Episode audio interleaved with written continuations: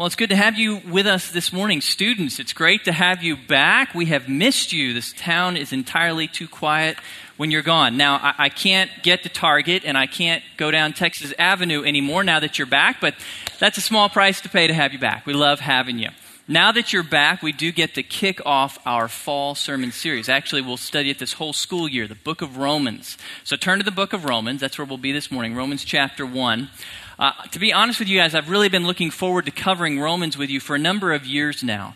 Uh, there is no book of the Bible, I think, that can compare in the depth of theology it covers to Romans, or in the breadth of life application it covers than to Romans, or in the passion it shares for the gospel. There's nothing like Romans. Romans has had an unprecedented history in, in the church. Throughout the last 2,000 years of church history, Romans has affected people probably more than any other book. Augustine, the greatest theologian of the early church, he came to faith by reading Romans. Martin Luther, the founder of the Protestant Reformation, he came to faith by reading Romans. John Wesley, the founder of Methodism, Methodist Church, he came to faith by reading Romans, actually, Luther's thoughts on Romans. If the book of Romans had a storefront sign out front, it would read Romans, leading people to Christ since 57 AD, because that's what the book does. It leads people to Christ. That's why when I'm talking to someone who is struggling with the gospel, they just can't wrap their minds around it, they just can't believe it, I tell them, read Romans. It'll fix you. It will lead you to Christ, because that's what Romans does, because Romans puts out front and center the gospel the good news that Jesus, the Son of God, our Messiah, died for our sins and rose from the dead. The gospel is the core of Romans, it's the, the heartbeat of Romans. Romans is all about the gospel. Paul actually tells us that right in, in the summary of the book, our passage this morning. We're going to look at the big idea of the book of Romans. Chapter 1, verses 16 and 17. We'll actually start in verse 15. But verses 16 and 17 of chapter 1, you can star those or highlight them or underline them. This is the summary of the whole book. If you want to understand Romans, this is it. If you want to understand Romans, memorize verses 16 and 17 because this is the big idea of the whole book. So look with me. Let's start in verse 15. Paul says, So, for my part, I am eager to preach the gospel to you also who are in Rome. For I am not ashamed of the gospel, for it is the power of God for salvation to everyone who believes, to the Jew first, and also to the Greek. For in it the righteousness of God is revealed from faith to faith, as it is written, But the righteous man shall live by faith. Paul starts in verse 15 by saying, I am eager to preach the gospel in Rome. I am eager. Paul is not saying, I am willing to preach the gospel. He's not saying, I'm willing to preach the gospel if I have time, or if I meet the right person, or if it just comes out in conversation, then I'll talk about the gospel. No, he's saying, I am eager to talk about the gospel. I can't wait to share the gospel. Paul's greatest desire as he thinks about the future is to share the gospel. Now, why is Paul so eager to share the gospel? Well, he tells us beginning of verse 16. For, here's the reason why I'm eager to share the gospel. For I am not ashamed of the gospel. Now, when Paul uses that phrase, not ashamed, he means something different by it than we would mean by it. Imagine with me for a moment if uh, my boss, Brian Fisher, our senior pastor here at Grace Bible Church, imagine if he came up to me one day in the office and he pointed at me and he said, Blake Jennings, I am not ashamed of you. How would I feel about that? I'd probably think, well, gee, Brian, thanks. I, think. Uh, did I do something that I'm not aware of? Are people talking behind my back? That's not really a great compliment. Actually, I feel like it's really weird. I feel uncomfortable now. It's not a great compliment in the English language, but it was in Paul's day. In Greek, Paul is actually saying, as strongly as he can, I have absolutely no shame in the gospel. He's really saying the opposite. I am proud of the gospel. I am passionate about the gospel to use our, our modern lingo, what Paul is saying is, I am a gospel fanatic. Why do I want to preach the gospel in Rome and everywhere else? Because I am fanatical about it. Paul is, is a lot like um, us about Aggie football this time of year. There's, yeah, there's a lot of football fanatics in this town. How do you know a football fanatic? Well, their, their whole wardrobe from August to November is maroon. In fact, they really hope their whole wardrobe through January will be maroon. That's, that's the only thing they wear. And, and they've had season tickets for longer than we've been in the Big 12, and they know every possible pro and con for jumping to the SEC. These are the guys who bought a smartphone just so they could keep up with TexAgs when they're away from their desk. They just cannot get enough Aggie football. That's how Paul feels about the gospel. He can't get enough of it. He cannot share it often enough. It is at the center of his affections. He is a fanatic about the gospel. Now, I'll be honest with you. That's really convicting to me. I read what Paul says about his eagerness and his passion for the gospel, and that is really convicting to me because there's not a lot of days when I wake up and the first thought that comes to my head is, man, who do I get to share the gospel with today? What is it that you are eager for in life? When you think about the future, what is it that captivates your mind, that gets you excited? Is it some hoped for vacation? Maybe going and backpacking through Europe one day? Or is it something closer to home, like attending the home opener next weekend in Kyle Field? Is it something really important that gets you excited, that you're eager about, like graduating from college or getting a new job, buying a house, getting married, having kids? Or is it something a little less important that you get eager for, like playing golf or going shopping or picking up Halo 4 when it comes out? What is it that you're eager for? Now, when I think of that question, it, it, really convicts me. It's hard for me to, to put this sermon together because I know that the gospel should be at the center of my affections. None of those things I mentioned are bad. In fact, some of them are really good. Students, you should graduate. It's good to get married. It's good to have kids. There's a lot of good things there. The problem is when the things of this world, when the things of this life become the center of our affections, they crowd out the gospel. If you're a fanatic about the things of this world, then there's no room in your heart to be a fanatic about the gospel. Now, if, I, if I'm stepping on your toes, know that it's because Paul stepped on mine first. My toes are, are black and blue this morning. Because as I read this passage, it just cuts me because I, I grieve over the fact I know the gospel should be first and foremost in my life, but so many days of my life it's not. I get so easily distracted by the things of this world. Fortunately, Paul knew we would. Paul knew that this would be hard for us. Paul knew that it would not be easy to be a fanatic about the gospel in this world. And that's why Paul did not stop at verse 16a. He kept writing. The rest of verses 16 and 17 are designed to help us they're designed to motivate us and move us to become proud of the gospel, passionate about the gospel. Paul wants us to be fanatical about the gospel, and so he helps us with it. He shows us why it is reasonable to be a fanatic about the gospel. That's what the rest of the passage is about. Paul is going to give us three reasons why we should be unashamed of the gospel why we should be gospel fanatics. So look with me, starting in the passage starting midway through verse 16 I am not ashamed of the gospel, for it is the power of God for salvation.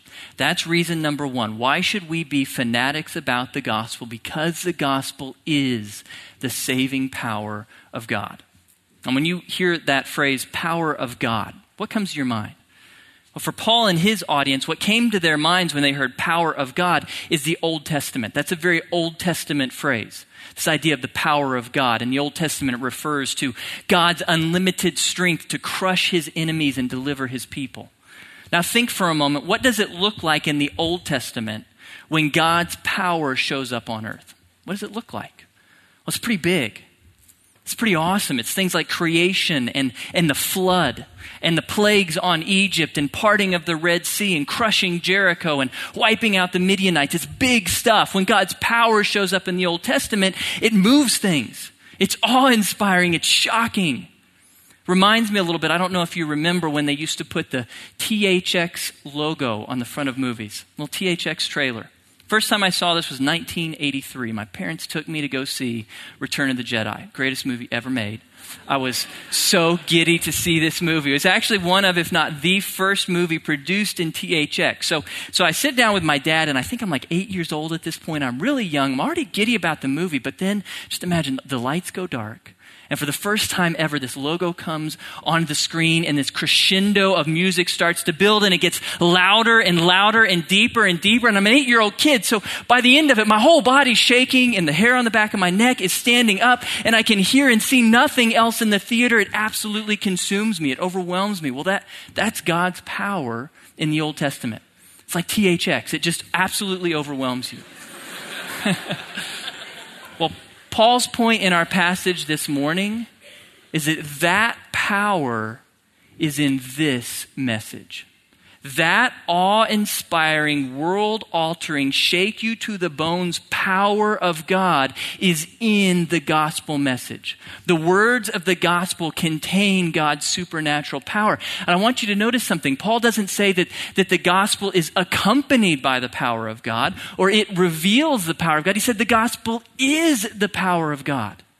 The words of the gospel, the words of this good news, that Jesus, the Messiah, died for our sins and rose from the dead, those words carry power, supernatural power. As I've meditated it on this week, it's actually reminded me of another movie. You're going to think I watch a lot of movies. It keeps bringing to my mind the popularity of the Harry Potter series. Why is, is the Harry Potter series so popular? I think a big part of the reason is we love the thought of living in a world where our words change things. You speak the right words in Latin and supernatural things happen around you. Well, actually, that is reality as long as the words are the gospel. You don't even have to speak it in Latin. You can speak it in any language you want. If you speak the gospel, the good news that Jesus died for our sins and rose from the dead, the world is changed around you because those words contain power. God's supernatural, awe inspiring power. Now, power to do what? What do these words of the gospel accomplish? Paul says they accomplish salvation. That's a very significant word in Scripture, salvation. Now, for most of us, when we hear that word salvation, what comes to our minds is forgiveness of my sins and going to heaven. That, that's what we think of when we hear the word salvation. But actually, salvation in Greek, the word soteria, all it means is to rescue someone, to, to deliver.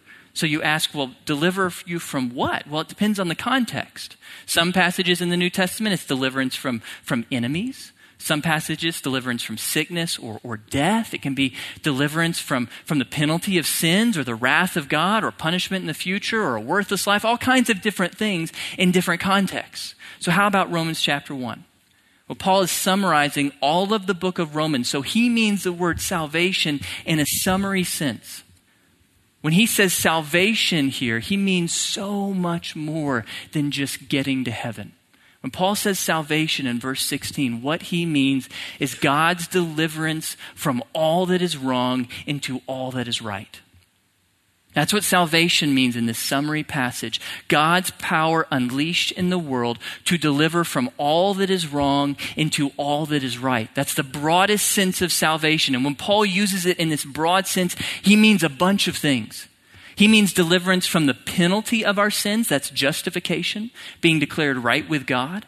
He means deliverance from the power of sin in our lives. That's sanctification, growing in holiness. He means deliverance from the presence of sin in the future. That's glorification when we're transformed in the presence of God. He means salvation present and salvation future. And he means salvation individually and salvation as a community. When God talks about salvation, he's not just talking about us as individuals. He's talking about a family of God made right with God and transformed into the likeness of God. And when Paul talks about salvation, he's not just talking about saving people. He means something more than just humanity. Romans chapter 8, Paul's going to talk about how salvation of God reaches out and engrafts all of creation. God wants to transform all of creation and make it right. He wants to remove all of the negative effects of sin. That's what he means by salvation, making everything right delivering us and the entirety of creation from all that is wrong into all that is right. That's what the gospel will do complete and final, utter salvation. Now, part of the reason to do this word study, to look at this word in more depth, is if you're going to understand the book of Romans, you have to understand that our God is not content to just get us to heaven. So often, that's, that's what we think it's all about salvation, all that God's doing, the gospel. It's all about getting me as an individual to heaven. God's not content to do that. He wants to do that. That's part of it. But God wants so much more for you. God wants to make everything right in your life. That's what salvation is about. It's about making everything right in all of the universe. Paul wants us to understand how big, how grand, how awesome salvation is. Now, that's a big part of the reason that we chose the title for this series, Righteous, with the focus on the word right, because that's what God wants. He wants to make you right. He wants to make us right. He wants to make everything right. That's what he's doing. That's what Romans is about. That God is making all things right. And he's doing it through the gospel. The gospel, this good news that Jesus died for our sins and rose from the dead, that is God's way of making the world right. That is the only way to make the world right. The gospel is the one and only solution to the problems of this world. It is the one great solution to all of the sin and pain and suffering of this world. Now, this really has come to my mind as I've thought about you students coming back. I love when I look at, at this generation of students, the passion that you have for social justice issues. Things like eradicating poverty, wiping out malaria, bringing healing to, to much of the world that is impoverished. That is really good stuff. I encourage you to do that, but I encourage you to remember one thing. The only lasting solution to the problems of the world is the gospel. If you give a person food but not the gospel, then think about it. All you have done is extend the earthly life of someone who does not know the love of God and will die separated from God. that's not a solution. So share food, give material aid so that you get a chance to share the good news of the gospel. Share the love of Christ in your actions so that you get an opportunity to share the love of Christ in your words. Because that's the only thing that will fix what ails this world.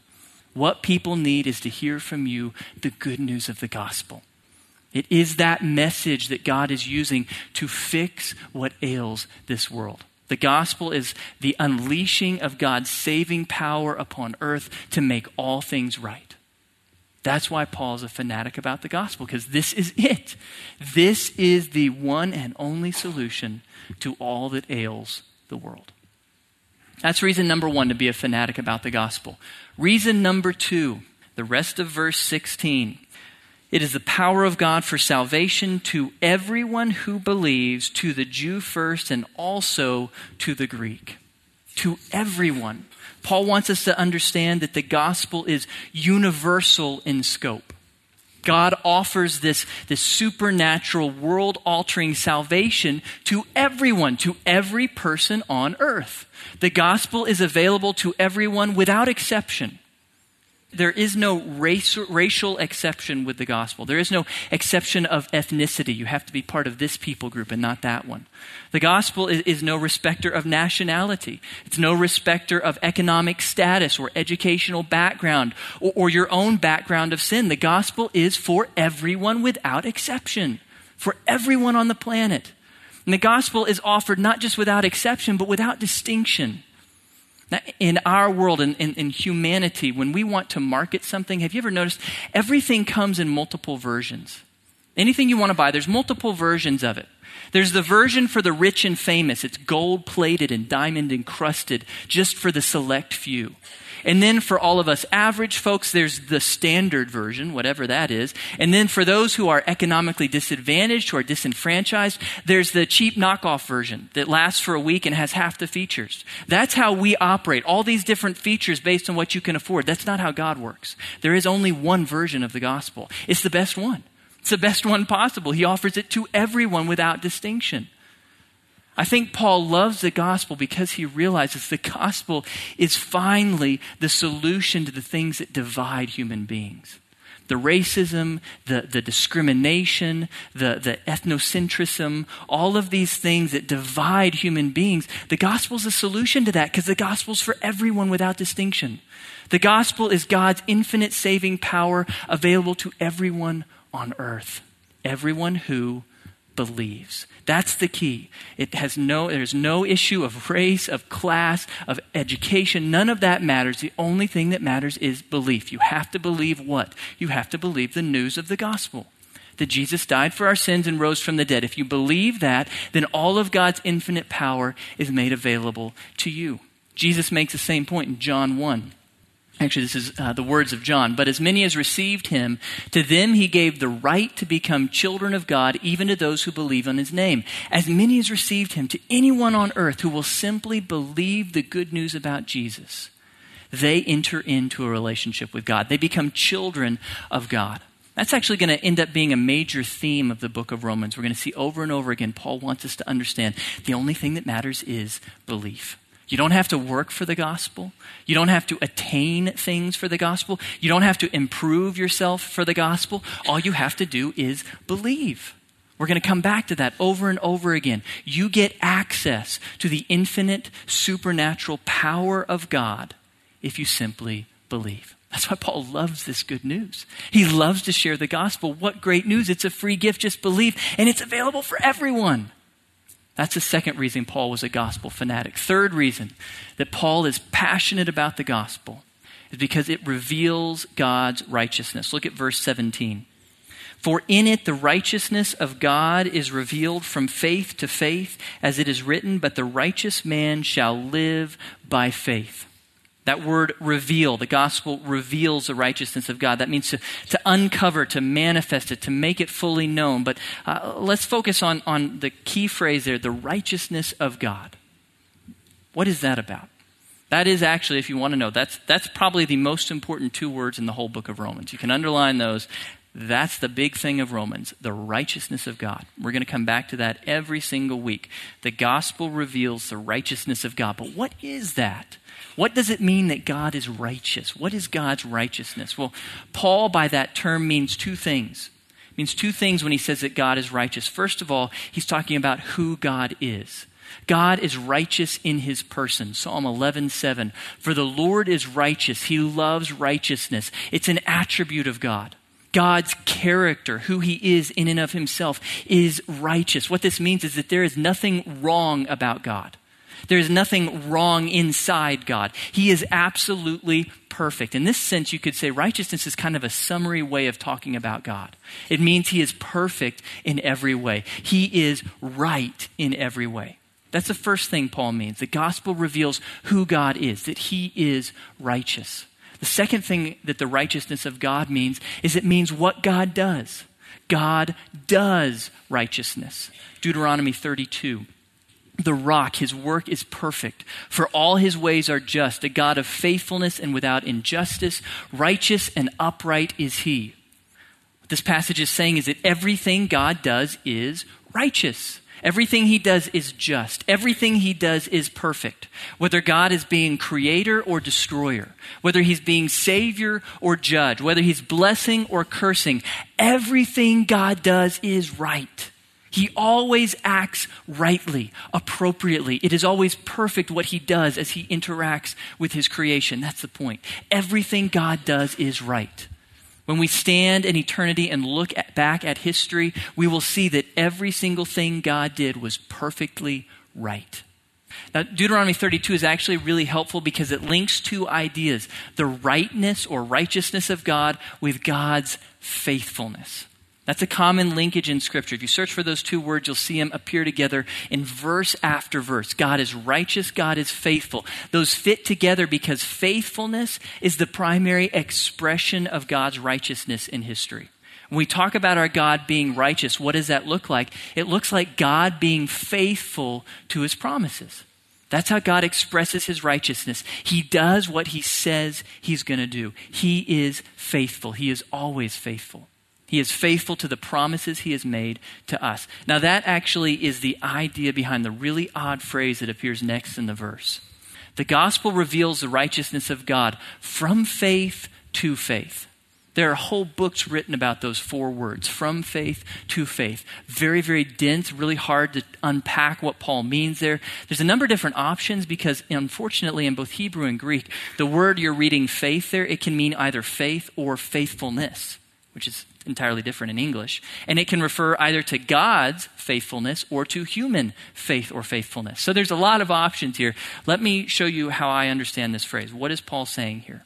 Well, the gospel reveals the righteousness of God from faith. That first from faith is talking about God's faithfulness. It's not about our faith, it's God's faithfulness to his promises. Paul's saying that the, the source or origin of the gospel, where does the gospel come from? This great news that is making the world right, where does it flow out of? It flows out of the faithfulness of God to his promises. That's what salvation is about. That's what it comes from.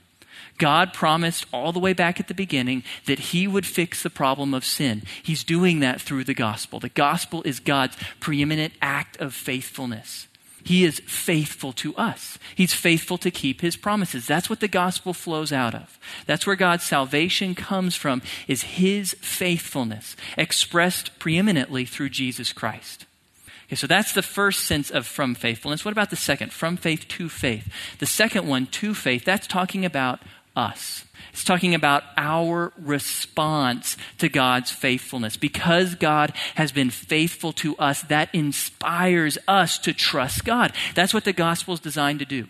It shows us how faithful God has been to us through Jesus to inspire within us faith, to inspire within us a trust in God, to depend upon God in this sense of faith by which we respond to God. It's not just a moment in time belief in the gospel, it's all of life. Paul is saying that your entire life should be characterized by faith because God has been faithful to you. It should inspire within you trust, faith in God.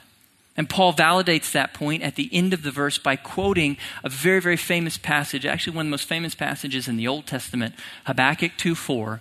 But the righteous by faith shall live. Now, that's another difficult phrase, really dense, hard for us to unpack. You can't understand it if you don't know the book of Habakkuk. So, uh, when was the last time you read the book of Habakkuk? For most of us, it's not very often. We're not really familiar with Habakkuk. Paul's audience was. So he knows that they understand completely what this phrase means. We need a little help. So let me share with you the background of Habakkuk so you understand where Paul is going. Uh, Habakkuk was a prophet and he's living um, during a really dark period of Israel's history, and the world around him is really messed up.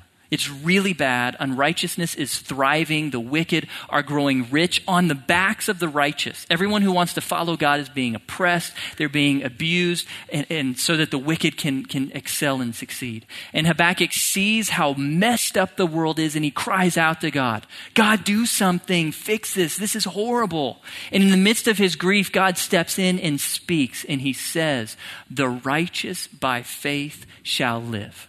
And the key words there are, are by faith. That's the center of it. That's the key. By faith. What God is saying to Habakkuk is Habakkuk, I know things are messed up right now. I know things look really bad, but Habakkuk, you know who I am. You know, I'm God. I am righteous. I will fix this. I will make things right. In the meantime, trust me. That's the idea of Habakkuk. Habakkuk, even when the world looks messed up, please trust me. Believe that I am God, that I am righteous, that I am fixing this, that I will make all things right. That's what Paul wants us to do. That's the connection Paul is making. Because God is righteous, because God has always been faithful, we can trust him. God's faithfulness inspires within us trust. So now let's, let's get back to the big idea here. Paul is a gospel fanatic. Reason number three, because the gospel reveals the righteousness of God. The gospel proves that God is right in who he is and in what he does. That's what the gospel does. Every time you reveal the gospel, notice it's a present tense verb. It's constantly revealing. Every time you tell somebody the good news about Jesus, you are revealing to them that there is a God who is righteous, who is faithful. You are revealing to them the beautiful, wonderful righteousness of God that will inspire within them a response of trust. I, I can trust that God because he has been so faithful to me. Okay, we have covered a ton of ground this morning. Let's wrap this up. Let's pull this back together. Here's, here's the big thing. Why is Paul passionate about the gospel? And how do we become passionate about the gospel? We have to understand three things about the gospel. Why is it so awesome? Because number one, it is the saving power of God on earth. It is the Old Testament supernatural, sea dividing, creating power of God unleashed on the planet Earth when you speak the words of the gospel. They aren't just words, they are God's power. And that power is available to every person on earth. The gospel is the ultimate tool of racial reconciliation. If you want to fix all that is messed up in this world between human beings, it's the gospel that will do it. It's available to all without distinction, without exception, if they will simply believe. Everyone who will believe the good news about Jesus receives all of the saving power of the gospel. And finally, third reason to be passionate about the gospel is because every time you share it, you are revealing to the world the righteousness of our God. You are declaring to the world how right, how good, how faithful our God has been and will always be through Jesus Christ. The gospel is the revelation of God's righteousness. So, Paul wants us to be fanatics about the gospel. Let me close by asking you a couple questions. First of all, have you believed? Have you believed this message? It all comes down to faith. Have you trusted? that Jesus, the Son of God, the Messiah, really did come to earth, take your sins upon himself, and die in your place, and then rise from the dead. Do you believe that, or has there been something that has tripped you up, something that has kept you from believing the gospel? If, if that's the case, I would encourage you come talk to me or someone else this morning. If you're not willing to come talk to us, then can I give you the same advice that they gave to Luther and Augustine and John Wesley? Go read the book of Romans. If you're struggling with the gospel, if it's just too hard to believe, read the book of Romans. Keep coming back. We will continue to talk about this gospel. We'll continue to talk about how wonderful and beautiful and true it is. Keep coming back. Read the book of Romans with us. So that's the first question. Have you believed? If you have believed, then my second question for you is Are you proud of the gospel? Are you proud of this message? Are you passionate about it? Or are you ashamed of it? Is the gospel something that you hide away, that you keep quiet about, that you keep private about? Or is the gospel just something you don't have time for? You're so busy with the rest of life that it gets little attention from you. If that's you, then, then again, welcome to my club. I struggle with this too. If that's you, then I would encourage you read the book of Romans. Really, the answer for everyone in this room is read the book of Romans. If you have a hard time getting passionate about the gospel, read the book of Romans because that's what it's designed to do, is to inspire passion in your soul for the gospel. It's designed to turn you into a person who can't help but share the gospel. Read the book of Romans. Come back and study it with us this semester. I am confident that God wants to grow in each and every one of our hearts a passion for the gospel. He really does want us to be more fanatical about the gospel than about Aggie football. That's the goal. He'll do it through the book of Romans. So, spend some time in Romans with us this year. Now, I want to end by transitioning to something quite different. In your bulletins, there's a form that says Get Connected. Page that says Get Connected or Join a Small Group. That's actually what it says this year. Join a small group at the top of the form.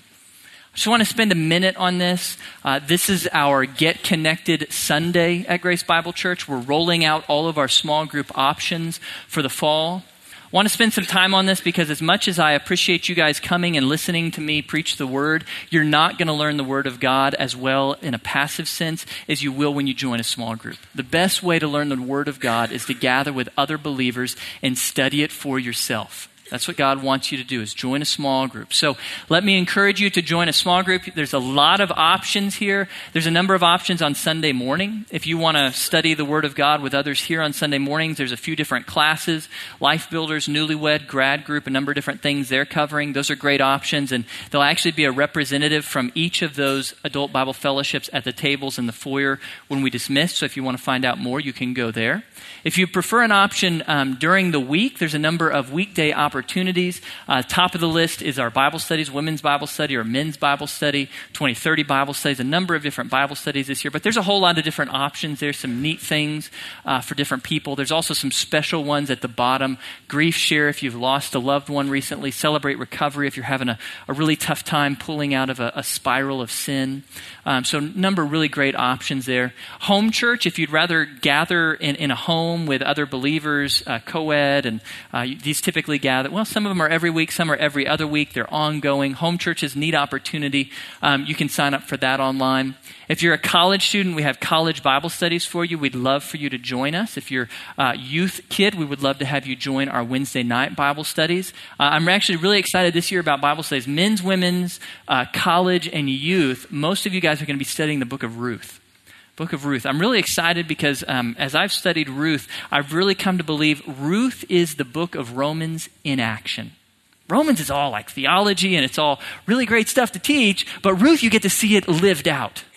Ruth, um, let me be very clear about this. Men, Ruth is not just for women. That's like saying the book of Matthew is just for men. That's ridiculous. Ruth is for all of us. Ruth is one of the greatest stories in the Bible because you see God's righteousness, his faithfulness worked out in the lives of two desperate, needy widows. A beautiful story, incredible, powerful story. I'm really excited about it because it's like the perfect companion to Romans.